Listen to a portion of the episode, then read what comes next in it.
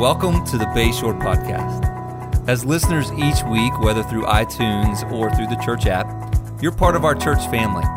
We would love for you to share stories of how Bayshore is impacting your life by sending us an email at amen at bayshorecc.org. As always, you can find all kinds of information and content on our website, bayshorecc.org. There's also our church app, which you could download by going to bayshorecc.org slash app. So thanks again for joining us this week, and we hope that today's message is a blessing to you. Well, good morning, and welcome to Bayshore this morning. We are uh, in a series we've been doing on the book of Acts, but we're taking a break from that today because it's Halloween and our mega uh, awesome costume party Sunday. So I wanted to preach on uh, something I've wanted to preach on for a long time, and I want to preach on this series uh, on TV called The Walking Dead.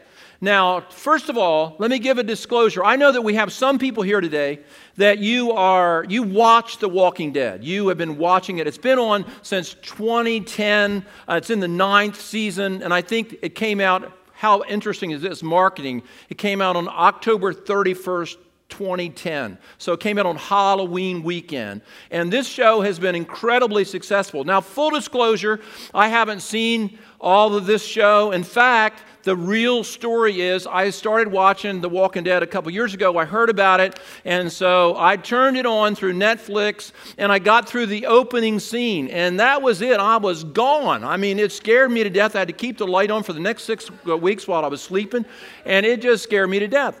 And, uh, but I kept hearing more and more about it. Our, our family, uh, certain members of our family watched The Walking Dead, and we had these conversations at, uh, at, dinner and stuff.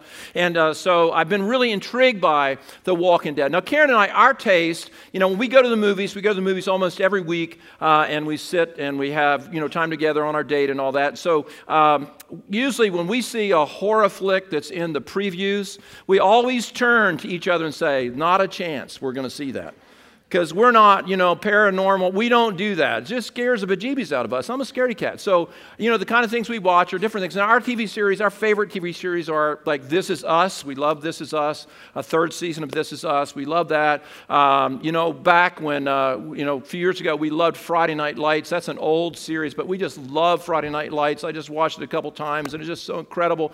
Parenthood. We love Parenthood. That was a great series we watched. In fact, we had Parenthood on Netflix, and Netflix Netflix ran the first six seasons. When they went to the seventh season, Netflix didn't cover it. And we were hooked. We were like in it. We were hooked. And so Hulu had this special where you could join uh, Hulu for one week free. So we joined it for one week and watched the whole seventh season in one week. And uh, so we were sleep deprived. We were, you know, going off the road and all that, but, but we loved it. And, and I, rem- you know, we like certain series. Do you remember the Lost series? Many remember the Lost series?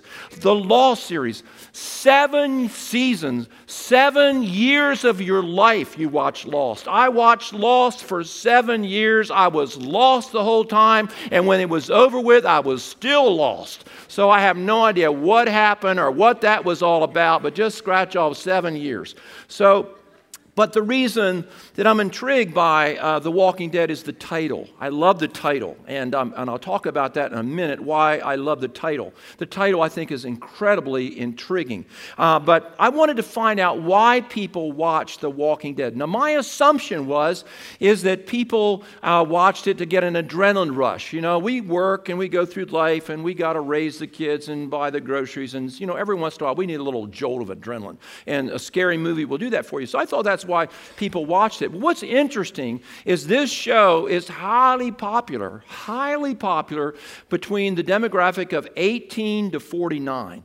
So if you're 18 years old to 49, that's the demographic that this show has really impacted. Now, let me ask you this morning are you, those of you that are 18 to 49, just raise your hand if you're 18 to 49. So we have a lot of 18 to 49 year old people in here. So, uh, here's what it says. Uh, they said this about The Walking Dead. Beginning with its third season, The Walking Dead has attracted the most 18 to 49 year old viewers of any cable or broadcast television series.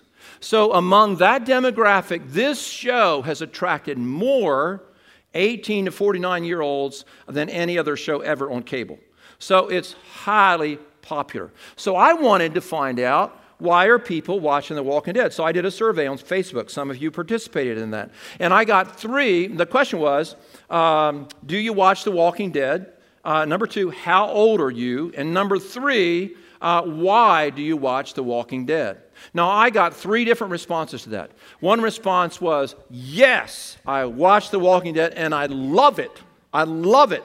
Second response was, No, I don't watch The Walking Dead. Third response was, No, I can't believe you're asking us that because that is a hideous demonic show. That's the other response I got. So I got all of those reactions. And so, uh, so I did this, and a lot of people from the church responded, and people in the community, and, um, and some, certain people told me, Hey, I'm coming to church on Sunday because you're preaching on the walking dead. So that's great. I'm all about that. But here's what the people that liked it Donna uh, wrote, I love it. The suspense, excitement, the survival, how they have to work together to make sure they survive, facing their fears, the characters. June, who is uh, 61, I believe, June wrote, I like it, love the storyline and the actors. Lori, Lori Lynn wrote, she's 41, yep, I like the psychological aspects behind it. It's interesting seeing how many people behave, how people behave when faced with a whole new normal in life. Randy, who is 55, said, I've seen every episode. I'm fascinated with books and movies that center around a storyline where only a remnant of mankind remains after the other 99% have been removed due to some cataclysmic event. I recognize it being a fancy, a fantasy. Okay, the special effects dealing with the zombies is amazing too. Lisa said, used to watch it, like the suspense, put myself in their place, sometimes how I would handle the whole survival mode thing. Angela, 40 years old, said, I love it. I enjoy the characters, stories, and effects. I never thought I would like like it, but once I started, I couldn't stop. It is interesting to watch how people survive in certain situation, situations. Julie writes, I like the fictional storyline of what people would do and become if the world survived, suffered an apocalypse. Uh, it's neat to see how people change, some for the good and some for old, and, and she is 36. Uh, uh, Arian said, I love it. I'm 24. I don't think I would enjoy. I didn't think I would enjoy it, but it has a really interesting storyline and character. Now I want to just read one I thought was really interesting.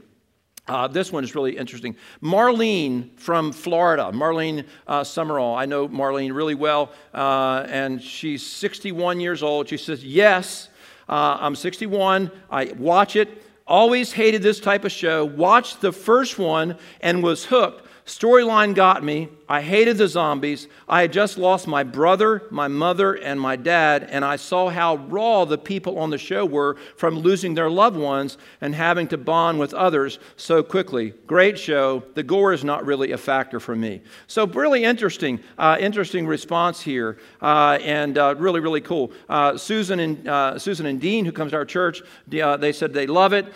we love the character, the development, and love those people, the love that people have for one another. Now, my favorite favorite no response was? Was from Hartley. Hartley says, No, I have trouble sleeping at night enough now. So, anyhow, that's what she said. So, I totally get that, Hartley. That's really good. So, it's interesting the responses.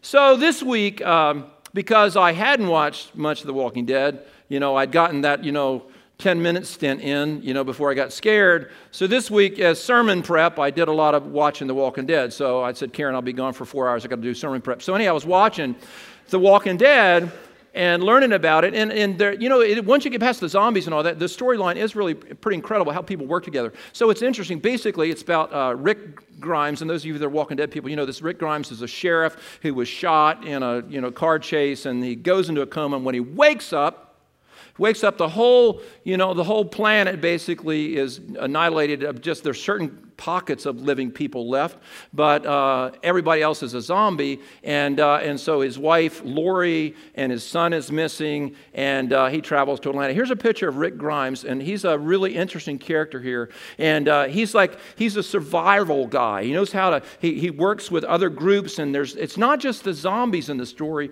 it's these rival survival groups where there's like this, this kind of like uh, trying to see who's the most powerful. There's power struggles going on. And so so the people uh, in the story are constantly, you know, trying to survive and go through this. But you got the zombies that are there and, and all of that. So it's very, very interesting. And they go from different place to different place. And the, the thing about zombies is uh, zombies are, you know, the only way, the only way, zombies are hopeless. You know, you can't do anything with a zombie. The only thing you can do with a zombie in the show, in the series, is to shoot them in the head or to cremate their body. That's it. So they're hopeless. So it's this kind of story where people have lost their loved ones that are now zombies and all that. So I watched this, and but really, what intrigued me about this whole thing, what really has intrigued me about it, is the title. The title, The Walking Dead. Now, I love that title. I think that title is a very, uh, that captures a concept in the Bible, the walking dead. And uh, I just think that's incredible. They could, and I, I think the title has something to do with the success of the show. I think if they just called it Zombies on the Move or Zombies Coming, I don't think that would have done it. But when they say The Walking Dead, man, that really that really captures you, the walking dead, there's people walking around that are dead. And so, um, so I thought, wow, you know, the walking dead is an oxymoron. An oxymoron is when you put two contradictory things together that don't go together. And so the Walking Dead, the Walking Dead, you know, would be like, uh, here's a couple oxymorons, would be like uh, happy, HOA, uh, happy HOA member. You know, that would be an oxymoron. Um, how about this one? A helpful teenager. You know, that would be another oxymoron. A excellent New Jersey driver. That would be another one there. So, uh, you know, whatever you're, uh, you know, the oxymorons, you know, I, I, love, you know, oxymorons. I think they're interesting. You know, this, you're not going to get this, but a few years ago we had a softball team and, you know, there was all these fights with softball league. And I said, Christian softball is an oxymoron. Anyhow, it's just, it's just crazy. But that's what got me because I think that the Bible talks about the walking dead. That in the Bible, there are people that are the walking dead. Now, I think probably this morning, when some of you got out of your car and you came here, you didn't walk like zombies, but you were the walking dead. You came in here and you were the walking dead. There's people all through Sussex County all through Wicomico County, in Salisbury, in Georgetown. If you go to the outlets today, they're not walking like zombies, but they're the walking dead. They're the walking dead. Now, the New Testament has two primary words for the word life, the opposite of death. Two primary words for uh, the word life. Now, the first word is the word bios. Bios is one word, Greek word, that's used to describe life in the Bible. Bios is the word we get biology from, and it speaks of physical life. Physical life. Uh, bios is. Um, is, is the life that you have when you wake up and you breathe the air. It's your five senses relating to the physical world. And everybody here this morning, every single person in this room, you have bios. We all have in common. We have bios kind of life. We all have bios. If you don't have bios, you're a corpse here. But everybody here has bios.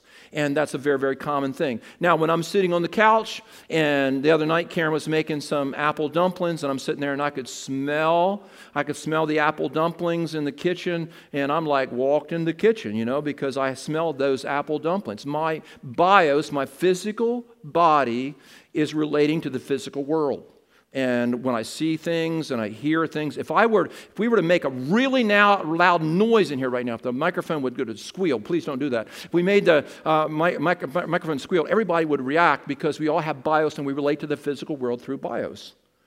So everybody here has bios. Now, so, bios is two things about it. You relate to the physical world through your bios, through your life, your physical life. And the second thing about bios is all bios is temporary. Bios has an expiration date on it. What that means is, is that you and I have an hourglass that the sand is running through, and we will only have bios so long.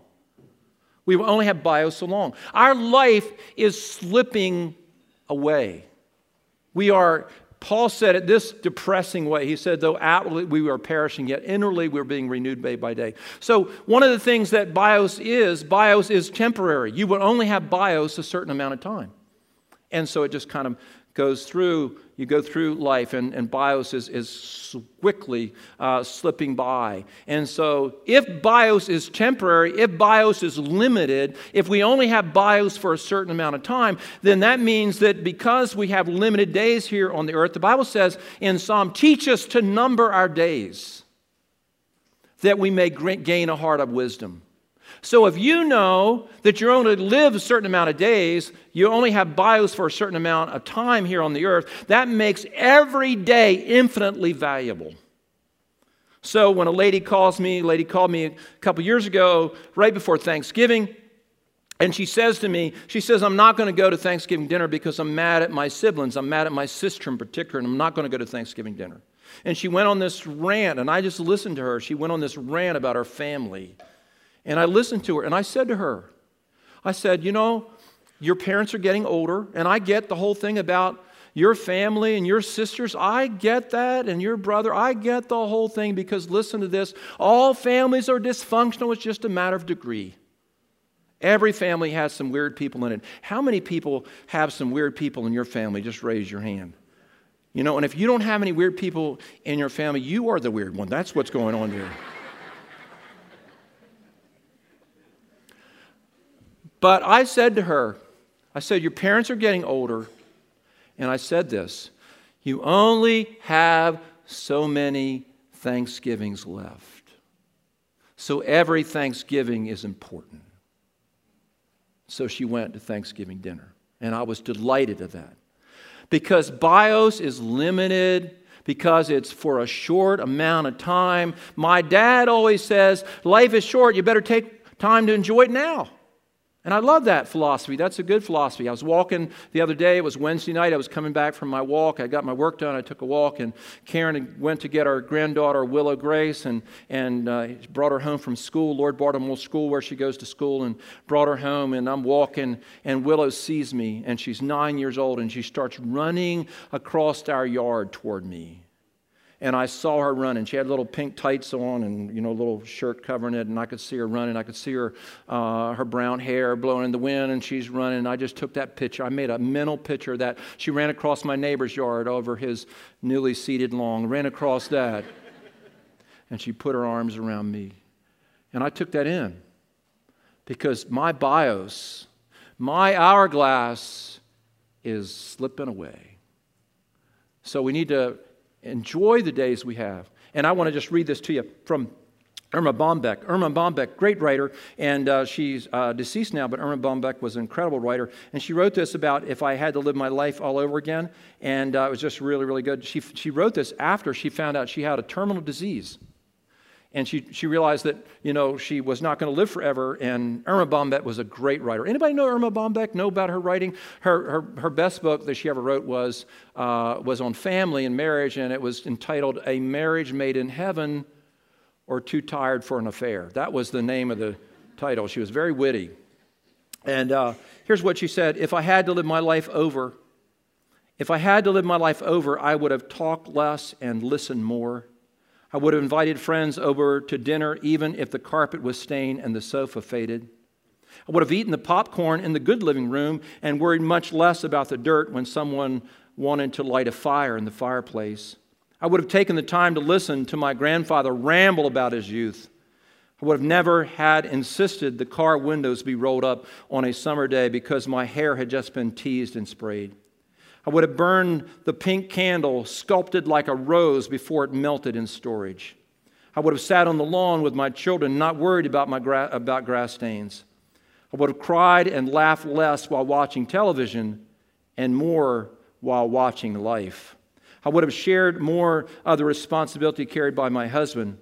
I would have gone to bed when I was sick instead of pretending that the earth would go into a holding pattern if I weren't there for the day. I would have never have bought anything just because it was practical, wouldn't show soil, or was guaranteed to last a lifetime. Instead of wishing away nine months of pregnancy, I'd have, I'd have cherished every moment and realized that the wonderment growing inside of me was the only chance in life to assist God in a miracle. When my kids kissed me impetuously, I would never have said, later, now go get washed up for dinner.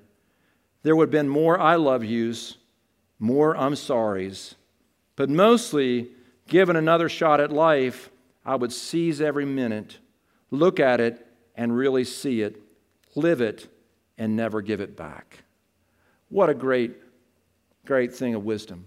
Bios, bios is temporary. We all have bios today. Now, the second ty- type of, of life is Zoe.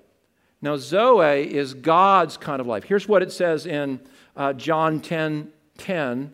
And uh, this is where we see God's kind of life. We see Zoe as it comes uh, into focus. The thief comes only to steal and kill and destroy. That's talking about the devil. The thief comes only to steal, kill, and destroy. I have come that they may have life, Zoe, and have it to the full. I've come that they may have life, Zoe, and have it to the full. Now, it's possible to have bios, but not have Zoe. You can, you can have bios where you just kind of go through life and you're not really alive inside. Here's what Paul said in Ephesians chapter 2. This is a key text for this idea that we're talking about this morning. Ephesians chapter 2, verse 1. As for you, speaking to the Ephesians, you were dead in your transgressions and sins. He basically is saying, you were biologically alive, but spiritually you were dead. And imagine this a whole city, this ancient Greek city of Ephesus, the whole city was made up of dead people. They had biological life, but they had no life inside of them. And Paul said, As for you, you were dead in your transgression. You were the walking dead because you kind of went through, you had the biological life, but did not have any uh, spiritual life inside of you. So Paul talked about that, and he talked about how these people would have this, be able to walk biologically.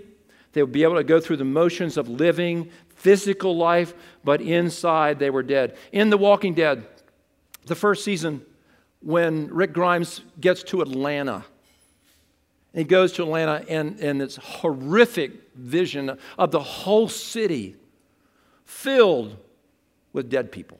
Whole city filled with dead people and these zombies everywhere. So this is interesting to me how this uh, this whole thing plays out when we think about you know are we are we people that just have biological life or do we have zoe do we have spiritual life as well this is what jesus meant when he spoke to Nicodemus, Nicodemus came to him at night. We don't know why he came at night, if he was embarrassed or if he was, you know, that was just a figure that John was using. Nicodemus came, and Jesus didn't give him a chance to ask his question. He said, Nicodemus, unless you're born again, unless you're born again, you cannot see the kingdom of God. Isn't that interesting? That Jesus talked to him about being born again, and he had biological life, but he had not been born spiritually. He had not been born spiritually. So it's possible to have one kind of life and not have the other kind of life. Some of you here this morning, you have bios, but no Zoe. You have no spiritual life. You're like Paul said, you're dead.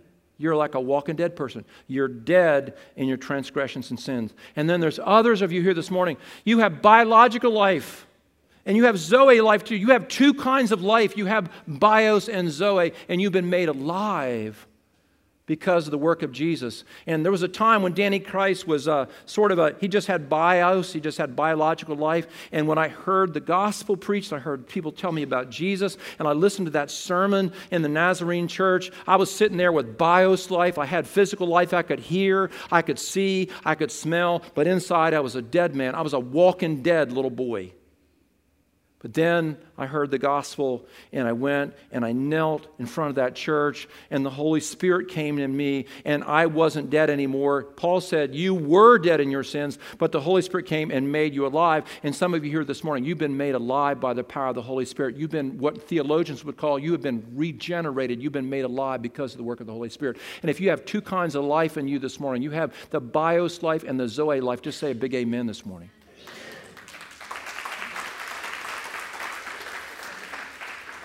So, how do I know if I have Zoe life? How do I know if I have spiritual life inside of me? There's two definitive signs that show us if we have um, if we have Zoe life, if we have spiritual life. The first one is appetite. We have a spiritual appetite. People that have been born inside, they're alive inside, they're not a walking dead person. They don't just have biological life, but they have Zoe life in them. They have an appetite for spiritual things. They are hungry for things that are spiritual. They're hungry for God. They're hungry for more of Jesus. They have a hunger. There's an innate hunger in them. So some of you came this morning, you like couldn't wait to come and you just came to church and you are passionate about coming to church. You're passionate about Jesus and you're passionate about small groups. You're passionate about being with other people because you have a spiritual appetite. And one of the signs to vindicate the authenticity of our salvation is this do we have a spiritual appetite because living things have a hunger.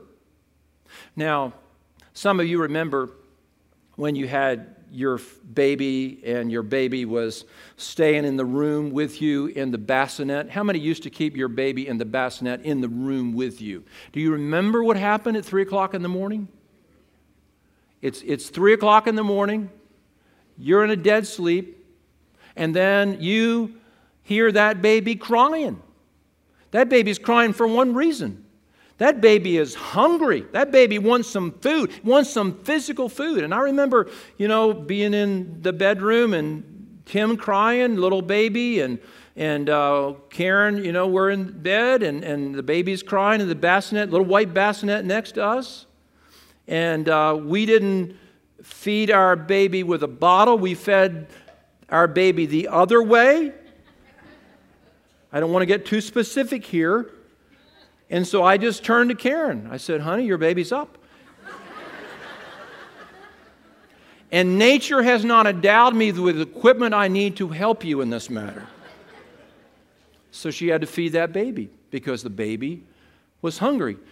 The baby was hungry for physical food because the baby had a, an appetite. And life produces an appetite. Dead things don't have an appetite. We could roll, I don't want to be morbid here, but this is Halloween, so here we go. I could, we could roll in a coffin here and corpse in there. We could open up the coffin and we could put in front of that, that dead corpse, we could put uh, some prime rib. We could put some baked potato. Now, should we put sour cream on the baked potato or not? How many would think sour cream? You should put sour cream on there. Okay, sour cream on the baked potato, butter, and you got asparagus, and you got, you know, some pie.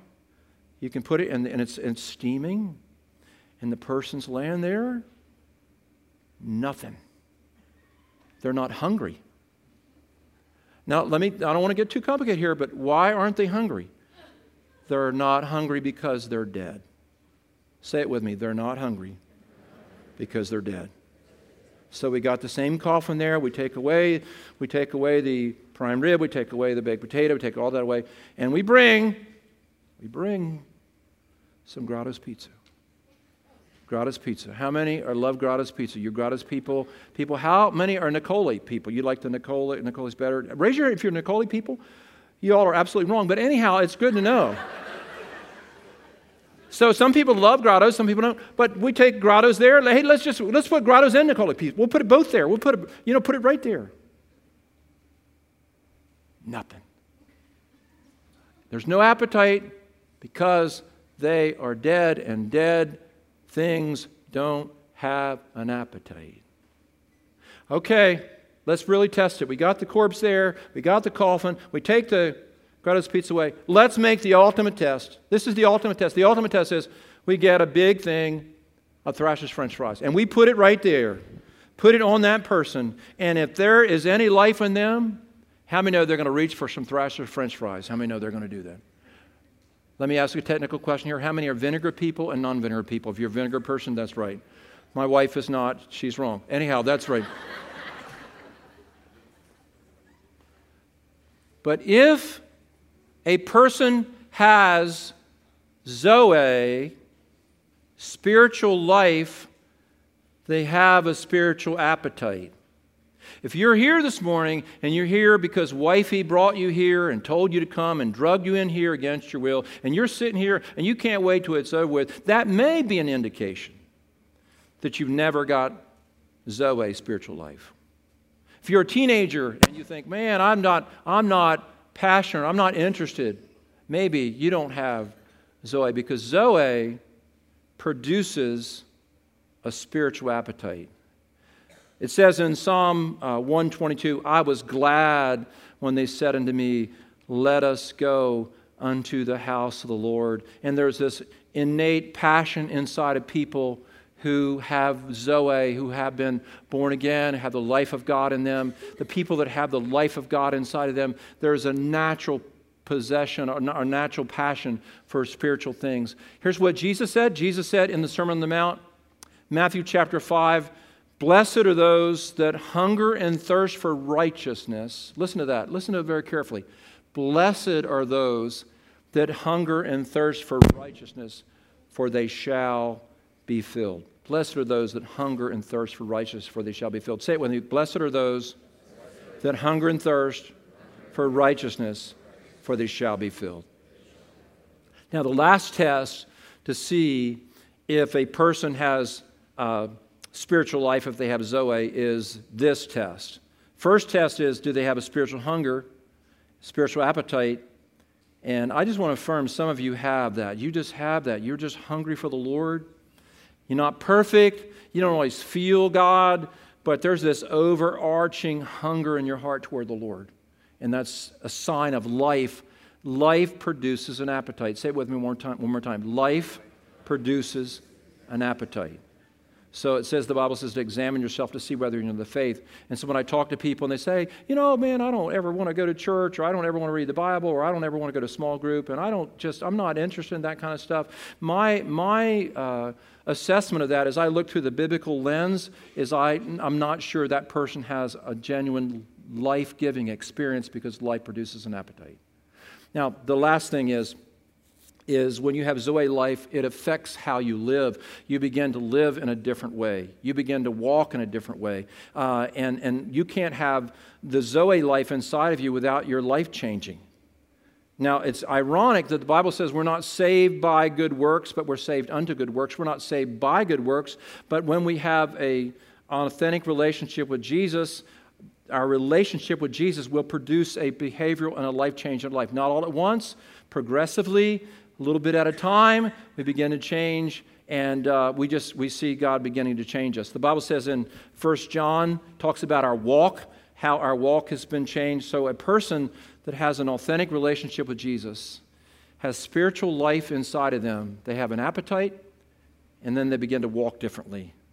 Uh, they begin to change. And so there's a, a story in, in, the Old Testament. Jacob, Jacob in the Old Testament is wrestling with this angel. His brother Esau is coming to kill him, and he's wrestling with this angel. And the angel is, is literally, it looks like from the text, it looks like it's a, it's a theophany, a, a, an appearance of Jesus in the Old Testament. Jesus is the eternal Son of God. And, and so he has this encounter with, with this angel, the Lord, and he's wrestling with the angel the Lord all night long. In the morning, the Bible says that the angels hit Jacob's hip hit him in the hip. And, and it, says that, it says that Jacob walked with a limp after that. And he had this, it affected how he walked. And he called the place Peniel, which means face of God. So the, the, the metaphor is, is that Jacob had an encounter with God. He met God face to face. And when he met God face to face, it changed how he walked. And when a person comes to Jesus, it changes how they walk, how they live.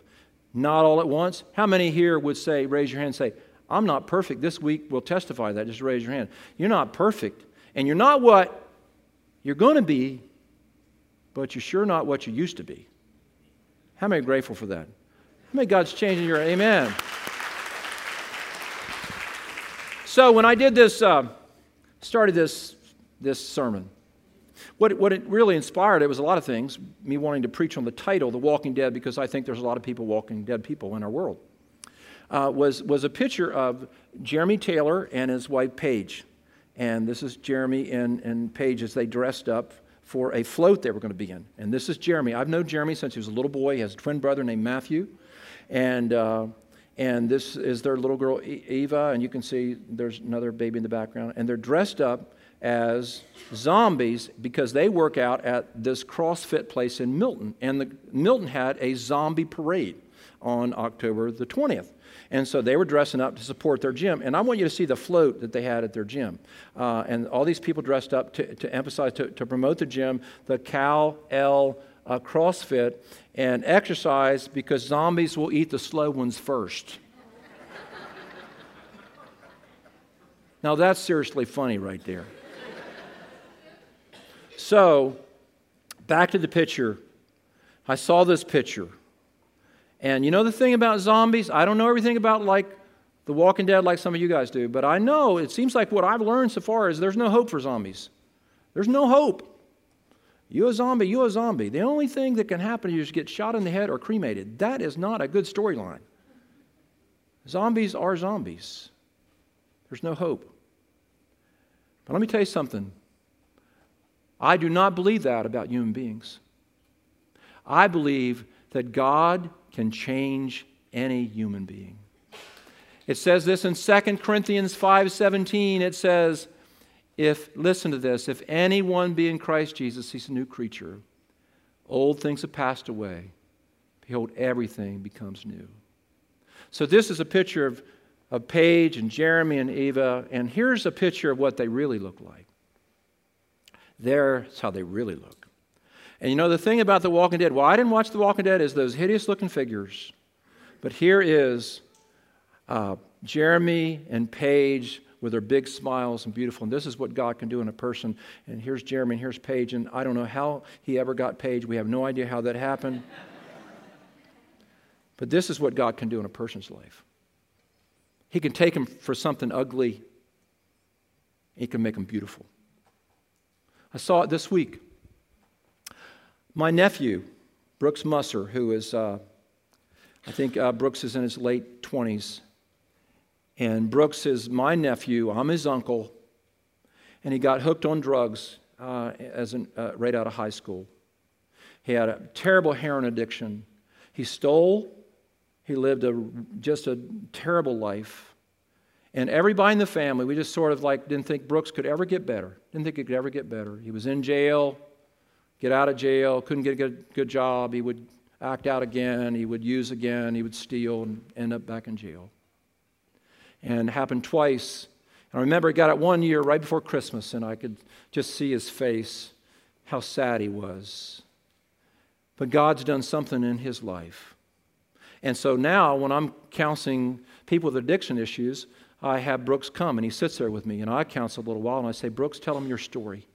Tell him your story. And Brooks tells him his story.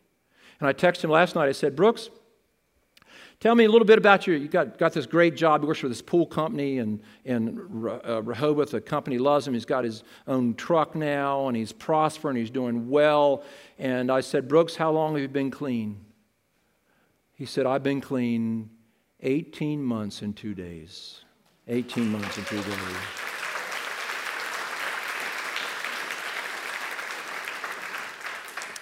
And I got a picture of Brooks. I want you to see this picture. He is smiling. He's happy. That looks like a little bit of a goofy picture. I look at that picture, and I know what he looked like at Christmas dinners. I know what he looked like when he was in despair. I know what he looked I know you couldn't even hold a conversation with him. And I can't get over how engaging he is and how smart he is. And we have these conversations, and uh, I'm in these counseling sessions, and I, I'll turn it over to Brooks, and Brooks will say these things that are so profound and so interesting and so helpful to people. You know what I believe? I believe that God can take anybody that's dead and give them a new life and give them hope. Amen.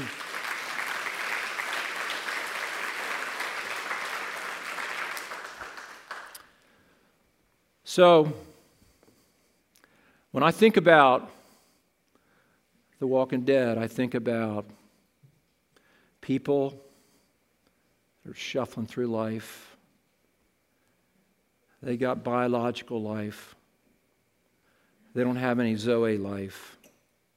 But when a person comes to the Lord, and Brooks told me this Thursday night, he sent me a text. He helped me with a wonderful young man I'm counseling and helping, and I love dearly.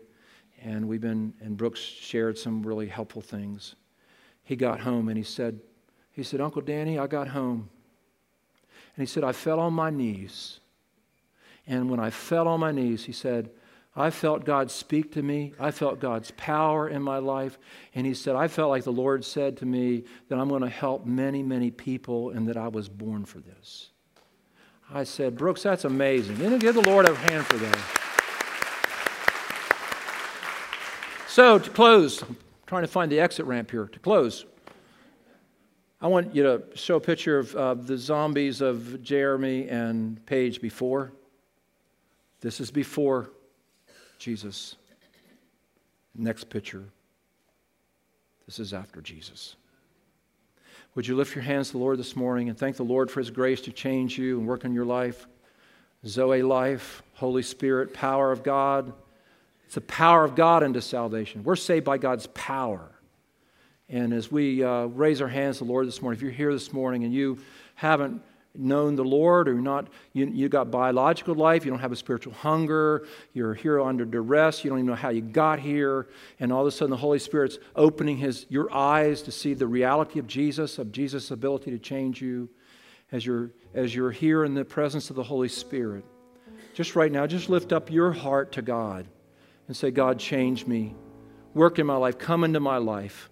Make me new and invite the Holy Spirit to come in you. And here's the prayer we pray. Let's all pray this for people that are learning to pray for the first time. Let's pray this. This is how we all come into the kingdom of God. Let's all pray this out loud to help people that are receiving Jesus right now. Say this Lord Jesus, I'm messed up. I'm a sinner. I'm dead inside. I got physical life, but I'm dead inside. I invite Jesus to come in to make me alive to make me new. I believe that Jesus is the Son of God. I believe He's been raised from the dead. And before that, He died for all my sins. I receive you, Jesus, as my Lord.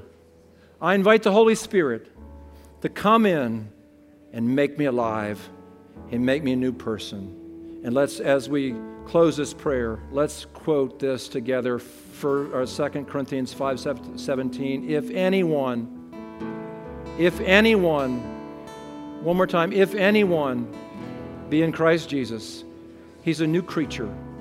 Old things have passed away. Behold, everything becomes new. If you prayed that prayer this morning and you, the Holy Spirit spoke to you, a very sacred moment as you receive in Jesus in your life, the next thing is to be baptized. We're going to have a baptism service next Sunday. There's a little card in your in your chair, a little blue card about baptism. Just write your name on it, and uh, or go to the information center and say, "Hey, listen, I want to be baptized next Sunday." and we're going to be baptizing people next Sunday, people that are coming in the kingdom of God. And if you're glad that the life of God is in you and you're a Christian, would you say big amen? That you're not a walking dead person, but you're a living person. Amen.